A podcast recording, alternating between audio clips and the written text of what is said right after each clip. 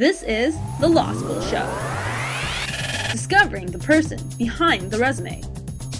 Bringing you their stories and their tips on how to succeed in your legal career. Catch it all here, right now, on The Law School Show. Michelle Moldofsky is a prime example of someone who developed a law career around who they are as an individual. Now, this is a harder task than you might imagine, especially if you're in the mind of a law student that hasn't yet been directly impacted by the realities of the legal market. Now, Michelle works in health law, and she used to be the general counsel at St. Mike's Hospital.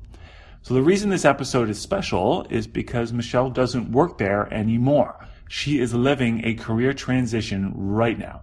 And the opportunities and challenges that affords are present and very real for her. This experience is what she shares with us in today's episode.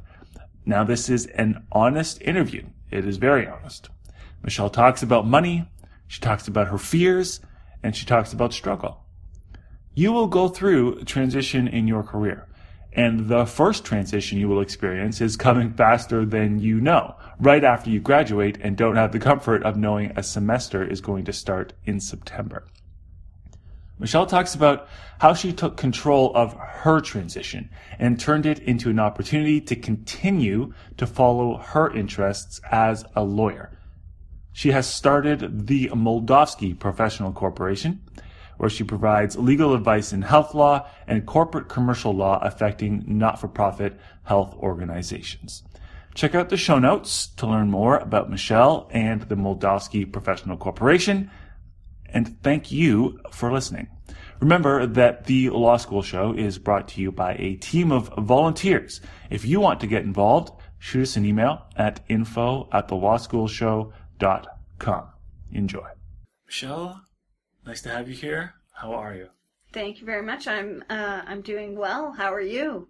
Uh, equally well. Uh, definitely. It's nice to have the new year on us, and um, yeah, like 360 days left of 2017. What are we going to do with it? um, so I think the last time we sat down was at the end of 2014.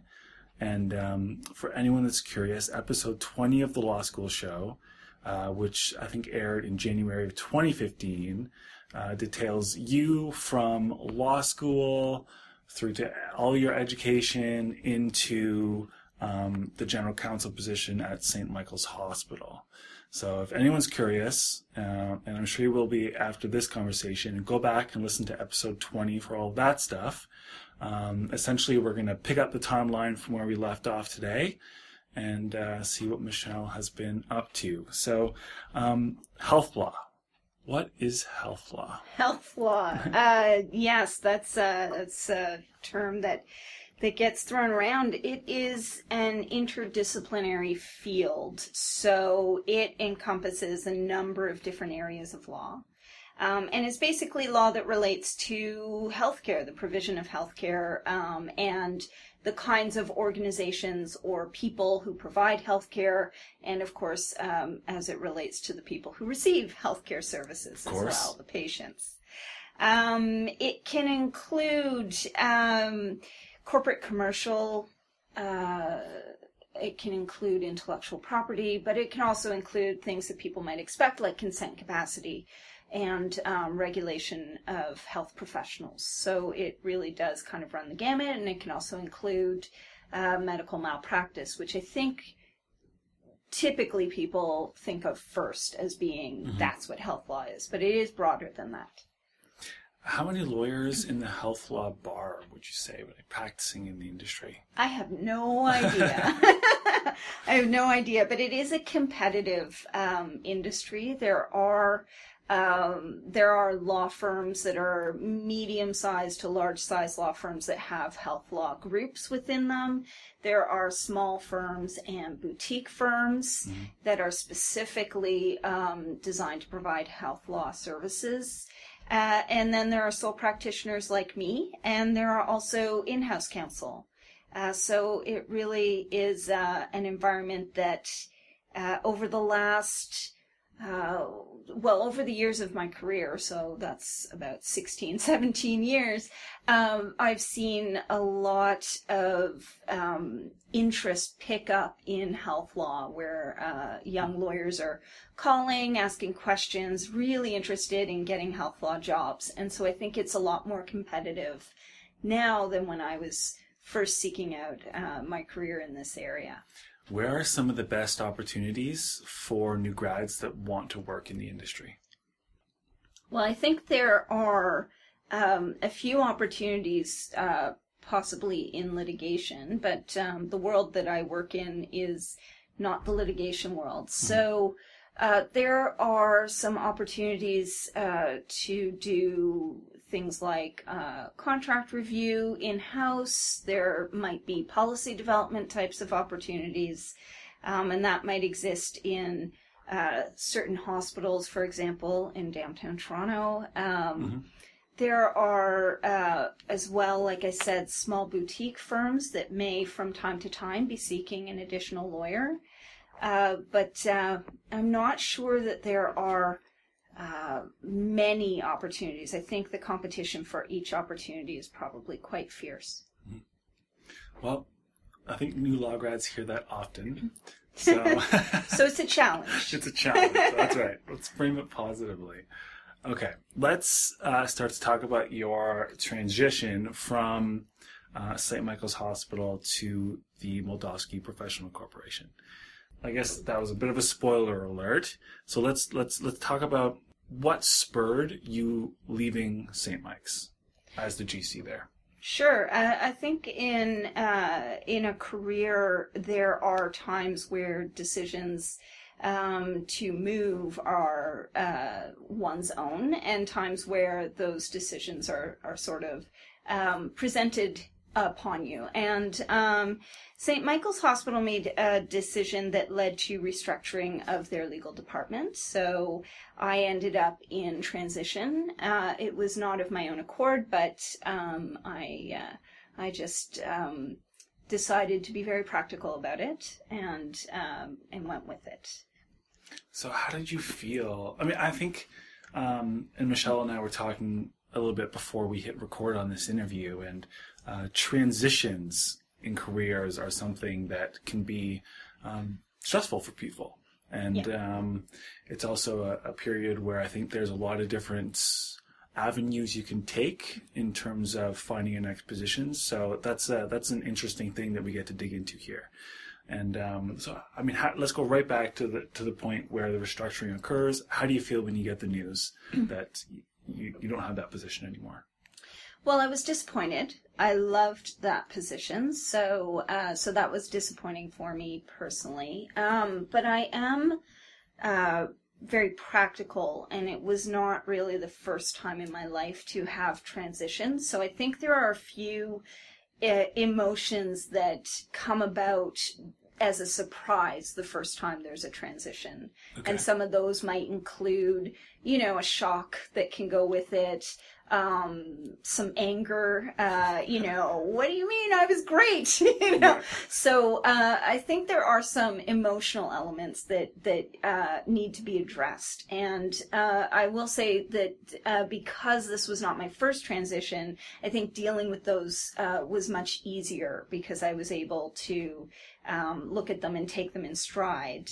Um, because I had for some time not really uh, expected jobs to be forever jobs. Mm-hmm. Uh, and that's sort of a, a, a, kind of way of thinking that um, when you get a job and you like it, you kind of might not realize it's not a forever job, uh, but uh, it takes some getting used to. You have to kind of treat it like it's it's not a forever job. Um, and it's the end of a job. It's not the end of my career. So uh, I I think I went from my initial disappointment in pretty quickly into um, a sense of adventure, a sense of um, being able to reinvent myself, and that part I kind of like actually. Cool. I like saying to myself, okay, what am I going to be now in the next few years? What kind of professional will I be, and what will I be doing? good attitude and I, I, think that's you know the this is not a forever job um, is a good attitude for most people, you know, in the current legal environment where it's it's unlikely that someone goes from law grad to my first job to retirement and stays in that same job the whole time. Mm-hmm. Um, you know, I'd say that is the the vast minority. Um, so transition is going to happen, Transition's going to happen, and it's not always going to be your own decision. right?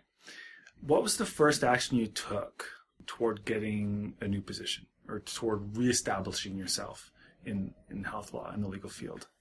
Uh, well, I was uh, networking. That would be the 1st step that I took. I was also uh, working with uh, with St. Michael's to help with their transition. So there was a period of time where I was working with them. It was an amicable split that way. So, uh, but one of the things that being in transition does is it spurs opportunities for networking. Yeah. So by um, letting people know that I had uh, that I was going to be leaving, and then after I left, that I had left, that offered uh, opportunities where people naturally wanted to meet with me, um, usually because they want to find out why, but um, it can turn uh, very quickly into a useful networking session. Uh, so the kinds of questions that I might ask people had to do with uh, what I wanted to do in the future, where they thought I might be able to uh, seek something out. And in the early days, I was looking for another senior leadership position in in-house in a not-for-profit healthcare organization. I want to talk a little bit more about the networking. Were you emailing people you know and saying, for example, Hi, Mary, it- it's been a long time. Just letting you know that I'm in a transition period right now and I'm looking for something new. Do you have any ideas? You know, were, were you being that blunt about things or give us an idea of some of the strategy you were using in reaching out to people?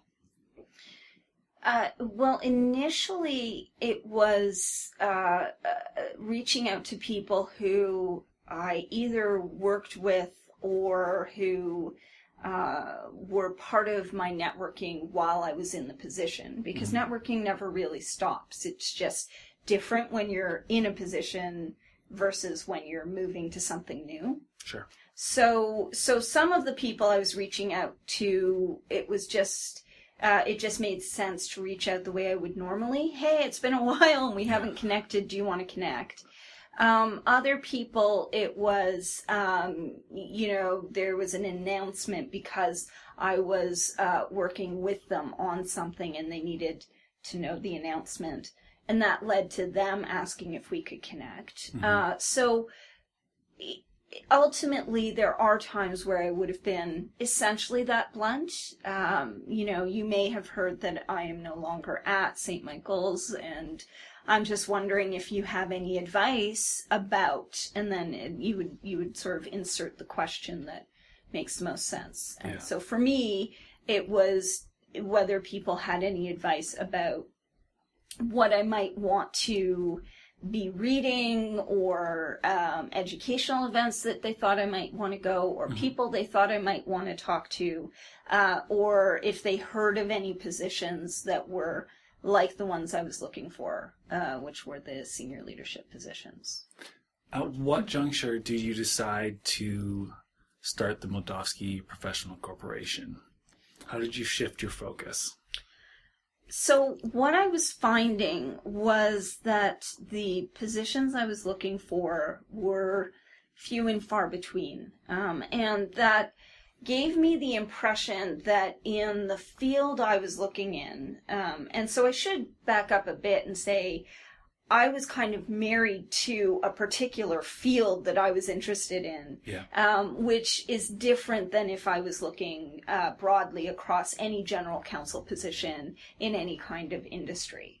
Um, so I felt that uh, what I was seeing was that there were not a lot of uh, organizations within healthcare that were, at least within the not for profit healthcare world, that were really investing in senior leadership positions for lawyers. Uh, they were uh, in some cases looking for mid-career lawyers or for uh, more junior positions than that. And so those positions weren't the ones I was seeking.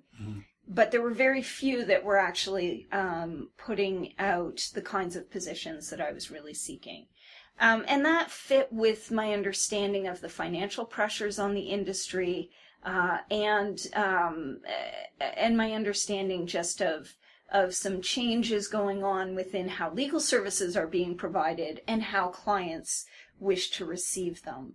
So uh, that being said, uh, the um, the the kind of thinking that I was doing uh, was again some of that. Okay, how do I reinvent myself? Thinking, but it was also tied into um, where can I best provide uh, my services? Where can I best provide what I have to offer?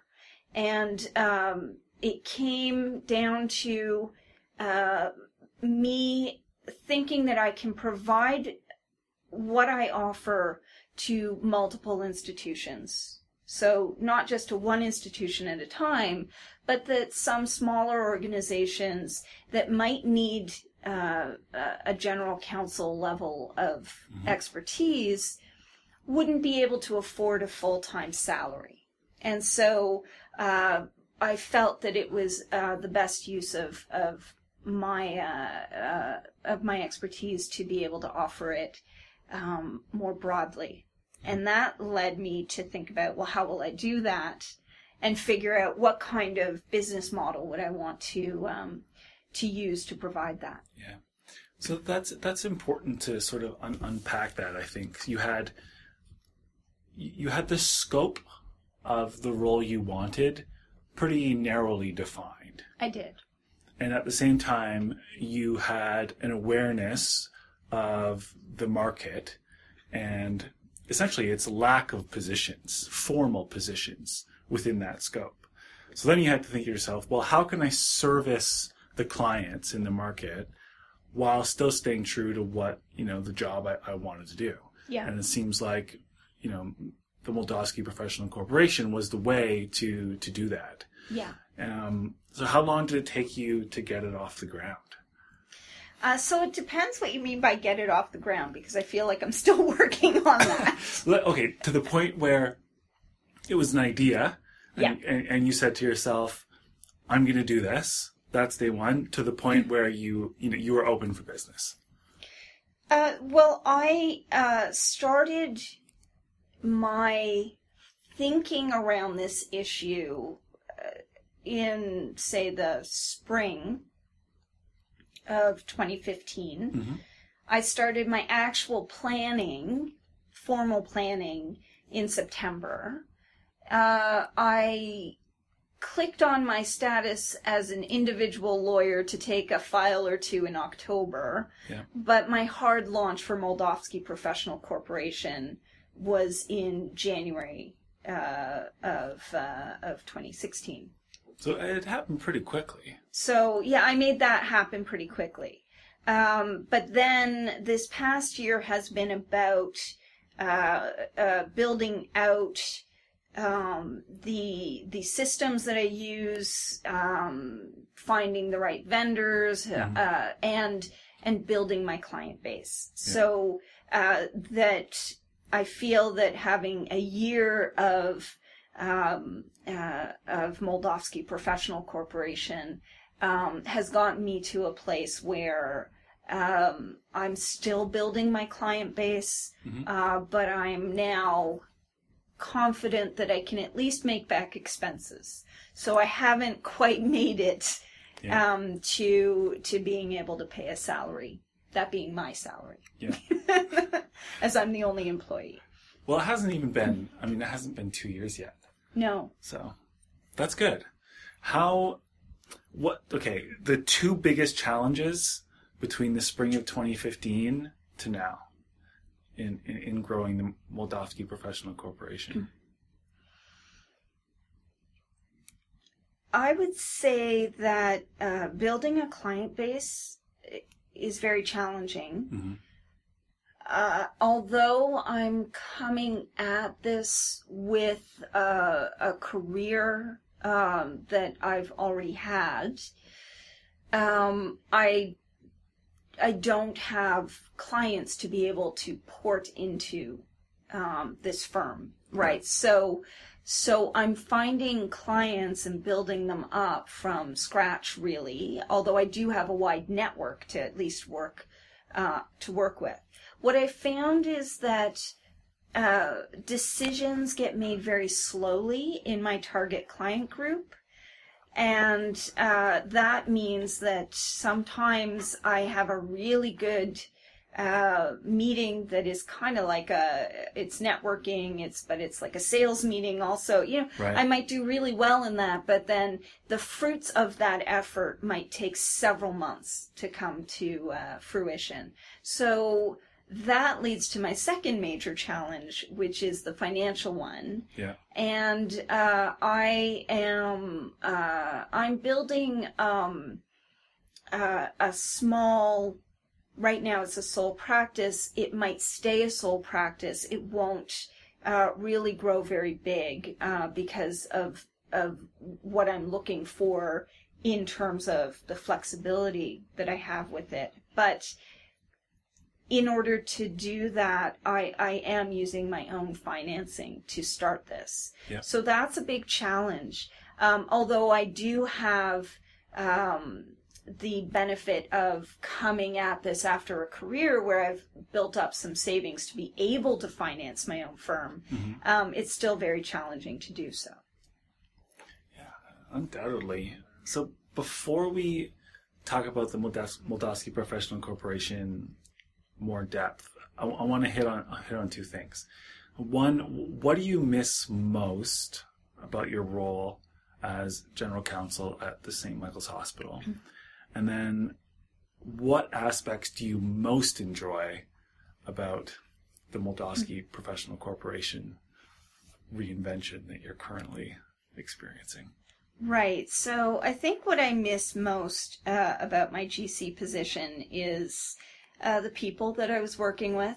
I really enjoyed the interactions um, with people. I do still. Uh, I do still know those people, but I um, I don't see them off often, as you might imagine. Um, you know, I'm networking with them, but I'm not seeing them every day. Um, I miss being part of an organization, and especially the organization that I was part of had uh, a mission and values that was really, um, you know, about helping the general public, helping people who needed help. Um, so I miss, um, I miss that, uh, and I miss the variety of the work. But all of that being said, what I like about um, and enjoy the most about Moldofsky Professional Corporation is is kind of all the same stuff, really, uh, because I still uh, I love having the variety of work, and now I get a little bit more variety because I have um, more than one um, client and more than one type of client. Um, I love the flexibility that I have because I'm the boss. I get to call the shots. So I do love that. Um, and um, I'm happy to talk a little bit more about flexibility because that was part of the business model that I that I came up with. Um, and I love meeting new people and getting to know new organizations. So uh, I'm very interested in in seeing how different each client is and what kinds of similarities they have and what I can leverage from my knowledge um, for each of them. So uh, so there's quite a lot that I'm really enjoying. Good for you. Do you get in anything entrepreneurial that I've taken on in my life? I've always been very motivated by the sort of the, the energy of growth around things. And even though it sometimes happens slowly, some and other times it'll happen in, in sort of big chunks. And I've always found that that like it's almost palpable. And that is so motivating when, when things roll a little bit. Are you finding that with Moldofsky Professional Corporation? I mean, you must now with um, like new clients on board and things probably you know snowballing to um, some extent or another. I do. I, I get excited every time I sign on a new client. Yeah. It's it's like a little celebration for myself. Um, although my my celebration for myself is really just yay. it's not really a full celebration, but it feels good. Um, and uh, and it, it's contrasted with the times when it slows down, that growth slows down, or it's not quite happening. There's that's when the anxiety comes in about primarily about the money. Yeah. Uh, how am I going to make this work? Um, so, and when do I say enough is enough? Because uh, you know, I have this this vague idea in my mind that okay, for this year I wanted. Uh, in the first year, it was uh, for this year I want to make sure I make back expenses. Um, for the second year, I actually would like to make a profit. But you know what? At what point do I say, okay, I've tried it and it's not working versus I've tried it and it is working? And and so, you know, I get I get those kinds of bouts of anxiety too. Yeah, of course. Uh, it sounds like it's part and parcel of the gig. Yeah. Um, okay, let's talk about the Moldofsky Professional Corporation. What does it do?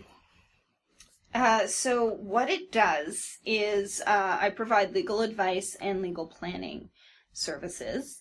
Um, legal planning is a combination of, um, of sort of operational planning and policy development. And the idea there is that I'll go into an organization uh, and help them to understand uh, what their legal needs are, identify how best to source those legal needs. So, what what kinds of lawyers or non-lawyers should they be using to manage risks in a particular way?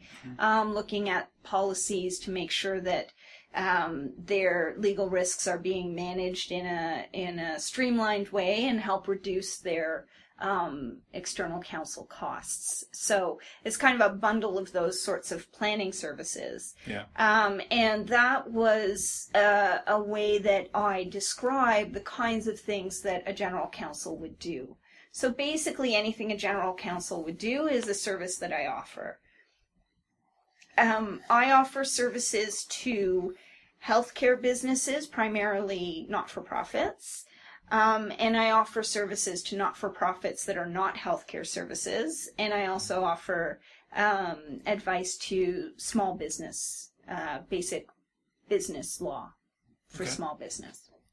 This, I feel as though the the general counsel for hire model is something that's gaining a lot of steam right now.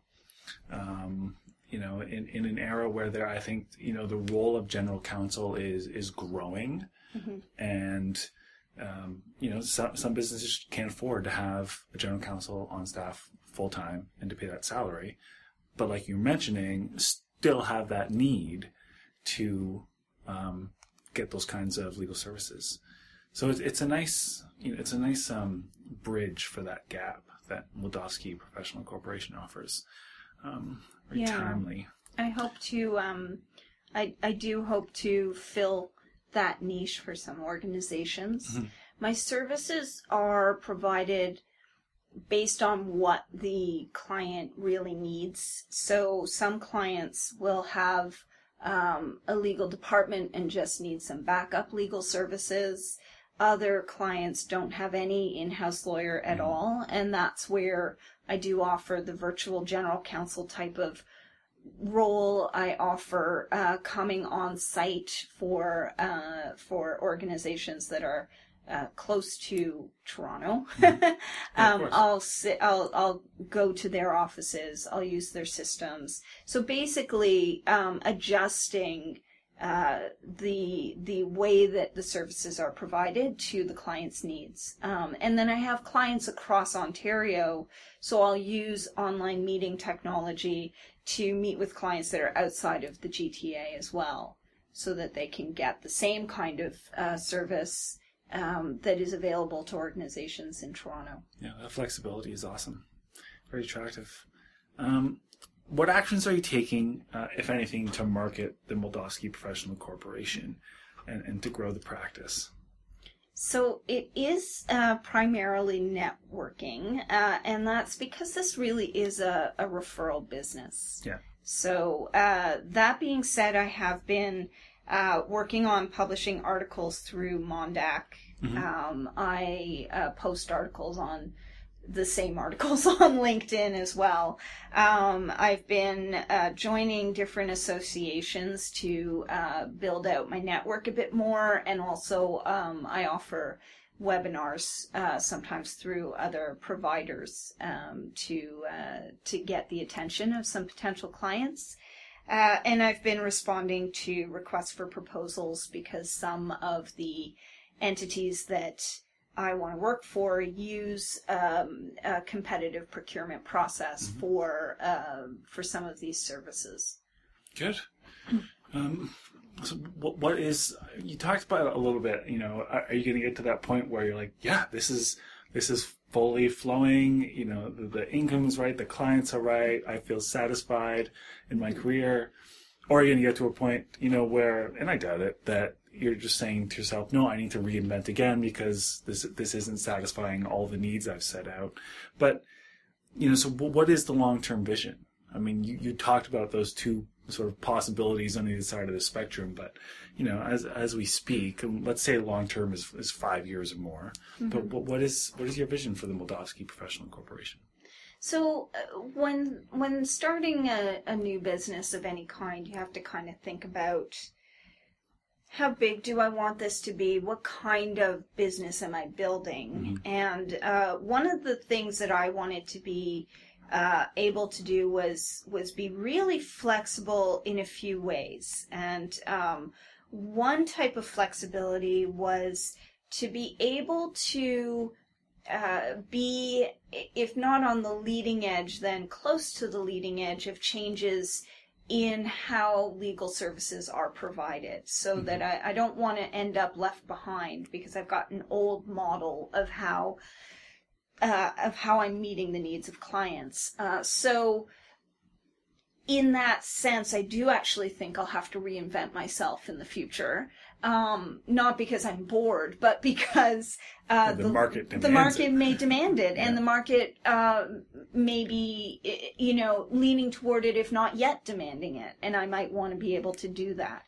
Another level of flexibility that I wanted to achieve, and and this is why I chose to be a sole practitioner, was that I wanted to be able to bring in the right people for the right job based on what the client needed. Uh, and to do that, I, I work with a network of professionals that I can bring in from time to time as I need to, uh, which would be very limited if I entered into um, a, a partnership or some kind of exclusivity arrangement. So, so I do suspect that my long-term vision has me remaining very small, if not a sole practitioner, uh, because that that I think is is the way to achieve that level of flexibility. There are some things that go along with that, though. It means that my long-term goals really amount to being sustainable, providing a sustainable business model and um, and, and keeping it going, and then refreshing the way that I offer the services as as needed in the future, um, which is a very different kind of goal than than um, someone who wants to build a big law firm and sell it off or something like that. Yeah. Maybe we can give a few specific examples of, you know, the, the flexibility that you have as a sole practitioner in providing the legal services. For example, you, you know, you talked about, um, webinars or, you know, advising probably virtually you could do to break down geographic barriers. People don't have to come to your office. You don't necessarily have to go to theirs. Um, so what are some other examples? Maybe it's, you know, ways that you're reducing overhead, or maybe it's ways that you're meeting client needs in um, in creative creative ways. So one example is uh, to to do um, uh, a review of uh, a client's uh, department or organization, and to look at how they're meeting their needs and advise them on that rather than say, I should be your legal advisor for everything, Yeah. right? Um, it's more, okay, let's look at what's the best way for the client to make sure that they've got reasonable costs for their external counsel, but also that they're not missing uh, big risks because they're uh, refusing to go external for advice. Uh, so that's that's one way is that kind of like departmental audit review. function, yeah. yeah, yeah. Yeah, I like that. Um, another way is uh, in training. So I offer certain kinds of training packages. Um, uh, for instance, with um, agreement review. So I'll um, I'll help a client by training their staff uh, what to look for in an agreement and um, and not again assuming that I should be the one to review every agreement, which could keep me flush with cash, but not necessarily be the kind of work that I really want to do in the long term. Yeah. Nice. So, what have you learned so far since you know the spring of 2015? What are, what are some of the the big takeaways? I think one is patience. uh, and, and that's uh, because, as I mentioned earlier, uh, I can have a really great discussion with someone and then it doesn't become actual work for me for Yeah. a very long time sometimes. Uh, so, so patience. Um, you know, the other piece of, of the patience is there are often times where a client will check on my availability and then not be ready at the point where I gave them my availability. So they're ready two weeks later and I'm not really that available in mm-hmm. that time frame. And yet the client wants it right then because from their perspective, they've given me, you know, a considerable amount of lead time. So that's uh, that's something that I've had to get used to and, and figure out. It's it's kind of a scheduling thing, Yeah. and um, it, it also is uh, a different kind of prioritization because these kinds of things can happen when you're in-house too but when you're in-house and you're prioritizing you're at least prioritizing on behalf of one client even though you might be dealing with different departments that don't agree Right. on your priority list um, uh, now i'm prioritizing different clients and um, uh, as much as i can make them all feel like they're the number one priority, I will try to, but the reality is they can't be. Yeah. Because that's not how priorities work. so, By, de- by definition. by definition, somebody's at the top and Yeah. someone else isn't.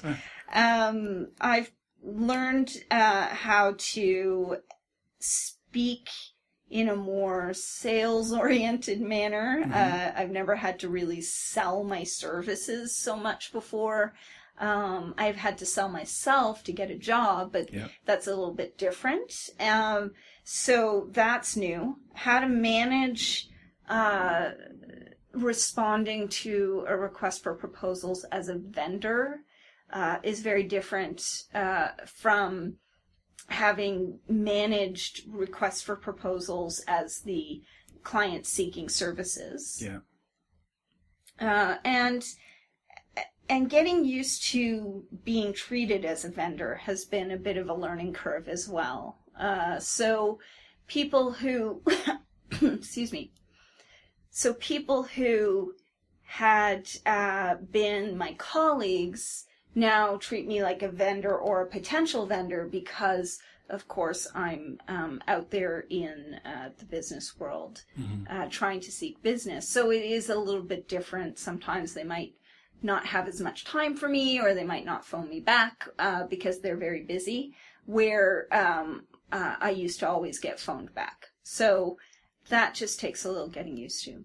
Yeah, I want to go back to the the sales um, aspect a little bit and just ask, like, what um, what have you found is important in terms of sort of just you know call it marketing your services or, or selling your services to somebody um, you know what are some of the key elements in that um, that you know a, a, a, new grad might be able to use in uh, if they're in a similar circumstance it's really trying to find out what it is uh, that the potential client needs mm-hmm. and whether or not that need is something I can offer. Right. So that there needs to be an honest connection, right? I mean, you can't really BS your way into a into a client. I mean, it's just there's no way. No, no, uh, no. Uh, you know, it depends on the client and the level of sophistication. Sure. Um, but it's not something I would feel comfortable doing just yeah. because I wouldn't want to live with that. Mm-hmm. Um, but certainly if there is a, a, client that's not terribly sophisticated, they might be susceptible to a kind of um, a strong sales pitch. Mm-hmm. Uh, but the, the clients I'm looking for are very sophisticated. Uh, they they deal with a lot of salespeople, so they know when they're being uh, manipulated and they know when they're not being manipulated. Um, I find that we, we all have a bit of a radar for that too. I think everyone has a radar for that, yeah. and uh, and and I've always found that I don't want to uh, treat any client in a way I didn't want to be treated as a client. So, you know, it just boils down to if they've got a need, then there's something for us to talk about. Mm-hmm and uh, and it's just talking about it too. They may very well decide that they're going to go with somebody else. Um, there are a lot of great lawyers in this field, and I know many of them, and so I really don't feel bad that they're getting work. Um, but there are definitely times where uh, that kind of approach pays off really well because um, the client respects it. Mm-hmm. That's great. Well, I wish you all the best. Continued success with Moldofsky Professional Corporation. We'll have to check in in another year or so and see what the new milestones have been that you've hit in the meantime. Um, is there anything else we should touch on before we uh, before we wrap this up? Anything else that you wanted to say? I think that we've covered a lot of ground. I think we have covered a lot of ground, and I think that uh, I'm I'm really pleased that we got to talk about uh, issues of transition uh, because I think that's really important career issues, uh, and it can be very challenging. Uh, it can be very tough, but uh, ultimately, it does give um, it, it does give you a sense that you can reinvent what you're doing and you can explore.